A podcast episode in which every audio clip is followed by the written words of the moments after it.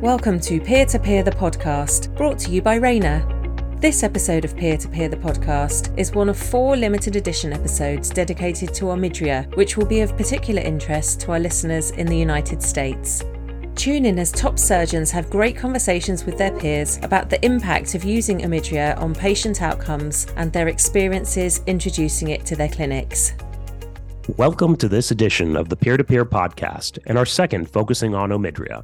Today, we are going to listen in on a conversation between Dr. Cathleen McCabe and one of my partners, Dr. Neda Shamie, on their experience with Omidria. Let's jump in. Hi, I'm Kathy McCabe, and I practice cataract and refractive surgery on the west coast of Florida. And I've been using Omidria for a very long time, and I cannot tell you how much it has benefited my patients and how it has made cataract surgery more predictable for me. I'm super excited to be here today with my very good friend, amazing surgeon, and just wonderful all around person. Thank you so much, Kathy. I'm so excited to be here with you. My name is Neda Shamie. I'm a cataract, refractive, and corneal surgeon, as Kathy mentioned, from Los Angeles, California, at the Maloney Shamie Vision Institute. And I've been using Omidria since it became available to us. Initially, I have to say I was apprehensive about its uh, potential and its benefits, but uh, as I got past my apprehension and really embraced it, I have seen incredible results, and we'll talk about them together, you and I, as far as the benefits we've seen and why we think that everyone should consider trying it. Yes, and I think that that's one of the things I totally agree with you. At first, I thought, you know, cataract surgery is pretty predictable for me. Certainly, we have cases where pupils are smaller and there's less stability of the iris, but you know, we're all pretty accomplished yeah. cataract surgeons. Why would we need this? And maybe just in special cases. But I used to joke and say, you know, bring it on. I used to say, you know, cataract surgery, as you said, has become. Mm-hmm uh, you know, pretty basic for us. We do so much, all of us, we do so much mm-hmm. cataract surgery with So what if there's a little bit of a um, pupil shrinking during the surgery? Bring it on, you know, challenge me, get, you know, keep me on my toes. But it's, as we all know, it's far more than a little extra challenge while doing surgery. So there's a couple things, right? There's the challenge to us as surgeons, mm-hmm. how it sort of wears on you and you don't even realize it as the day goes on. You have that stress level you know maybe your shoulders are getting a little tighter sooner in the day and then there's the risk to the patient so we know from studies right that mm-hmm. if the pupil is smaller then there are greater risk of all kinds of potential traumas to the iris mm-hmm. inflammation in the eye as the iris is maybe impacted by instruments in the eye and chafing, chafing of the iris at the incision site right. and uh, discomfort for the patient at the time of surgery, increased inflammation, as you said, with the bellowing of the iris right? Um, Prolapse of the iris. Yeah. So, and you think about those things, at least I do, and I think, oh, you know what? In those cases, we have tools that we can use. So, some of those tools are hooks and rings and maybe uh, more dense, cohesive, viscoelastic, things that we've used to adapt to those problems. And maybe I don't need anything else than that. And then, when, what was the aha moment for you, like using Omidria? The aha moment is when I started noticing less and necessity for these extra tools that in, in, in themselves they traumatize the eye mm-hmm. right putting right. in hooks for the iris or uh, rings for the iris and and and as you said um, taking these extra steps to to help minimize the trauma to the eye well if you preemptively prevent pupil constriction um, and, and floppiness of the iris the aha moment was wait a minute several weeks have gone by and i've only had to use the hooks maybe once yeah. whereas before on a every time i was in surgery with my large volume of sur- uh, cases like yourself at least one patient needed some intervention and right. i found that that was my aha moment yeah or you were stressed in a in a case yeah. that you didn't need to be stressed in and i think for me too as i became more comfortable using it in special cases there would be that occasional patient where I'd be, well, I think the pupil looks like it's well dilated. I think this is going to be a routine case. And then halfway through the case, the pupil comes down. And I'm thinking, oh, if only I had thought that this was a case that needed it, maybe it would have gone in a more routine fashion. And instead, you know, with hindsight or during the middle of the surgery, I'm wishing I had made a different choice. And so I started using it on more and more routine patients. And then I realized, you know, my day went smoother, there were less moments of stress. less tension in my neck and my back at the end of the day, and that was really helpful. So, and you know, in the journey with Omidria, it wasn't always as accessible in every step of the way, right? So, how did that change how you thought about it too? Did that give you some insight into what it was like not having yeah. it again? I think initially, as I said, during the same time that I was apprehensive about the clinical applications of it and is it really necessary, there was also concern around cost and how are we going to um, uh, implement this into our practice. But thanks to support uh, from the company and uh, we have an incredible rep who has been really responsive to our needs and and you know it's covered by many of the insurances. And when it's not there's ways to work with the company to offer it to our patients. I completely agree with dr mccabe and dr shamie.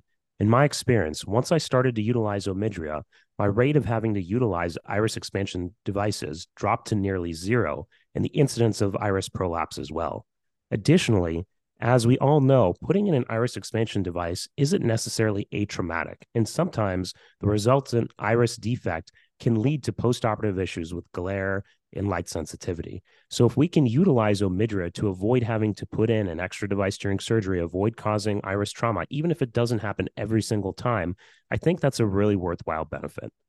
Let's continue listening. I think going back to what you were saying with you know the pupil size and not needing extra tools and such, yes, that was definitely that's kind of in your face, obvious uh, benefit.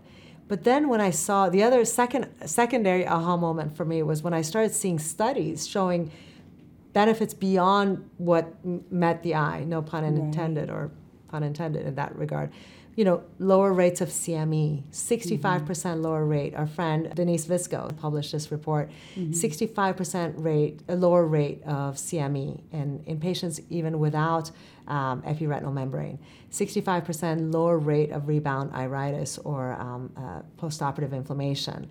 Um, so all of this, and also so pain. Less pain, right? Less pain yeah, for patients. So less inflammation equals less pain, and then patients are having a better experience, which we know how important that postoperative experience now is, especially for our premium patients where, gosh, we really want to give them, you know, five star.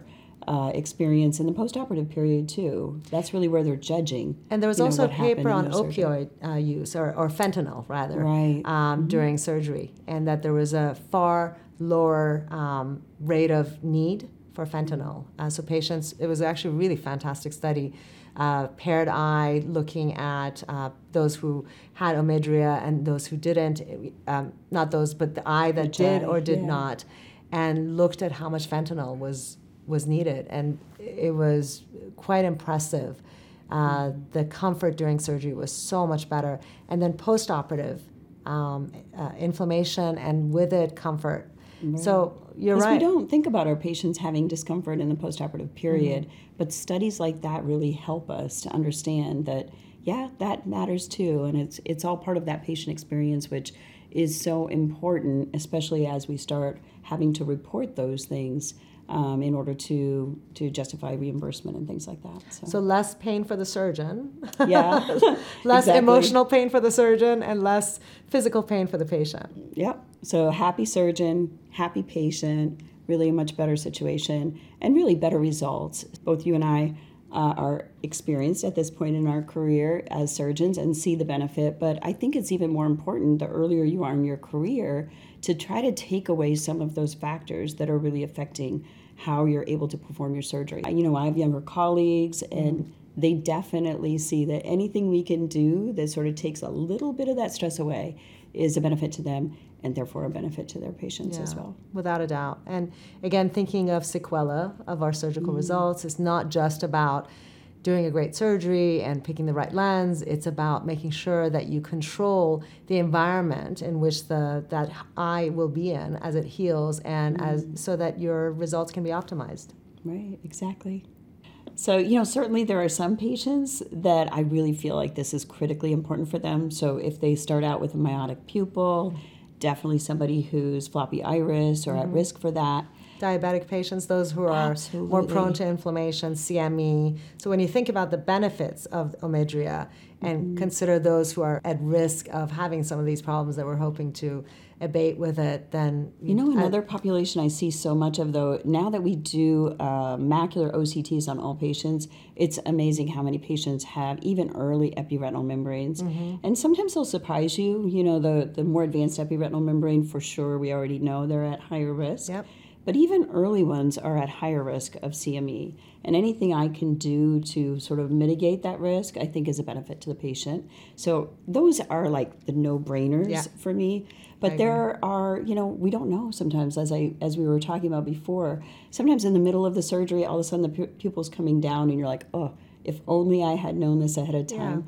So and pain is a concern for everyone. So it's uh, I I agree with you that there's the at-risk patients for the sequela that this Mm-hmm. can help prevent.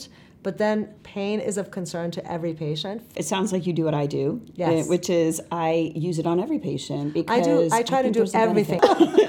So, But but, I think definitely. we agree completely on this that, you know, really, if I can do something that I think is an incremental improvement, why would I not do that? Why would I not give myself the benefit of that predictability during surgery and the patient that benefit of decreased risk and a better postoperative experience? Yeah, without a doubt. So I universally use it for my patients, and uh, thanks for Rayner and and again the support that we get.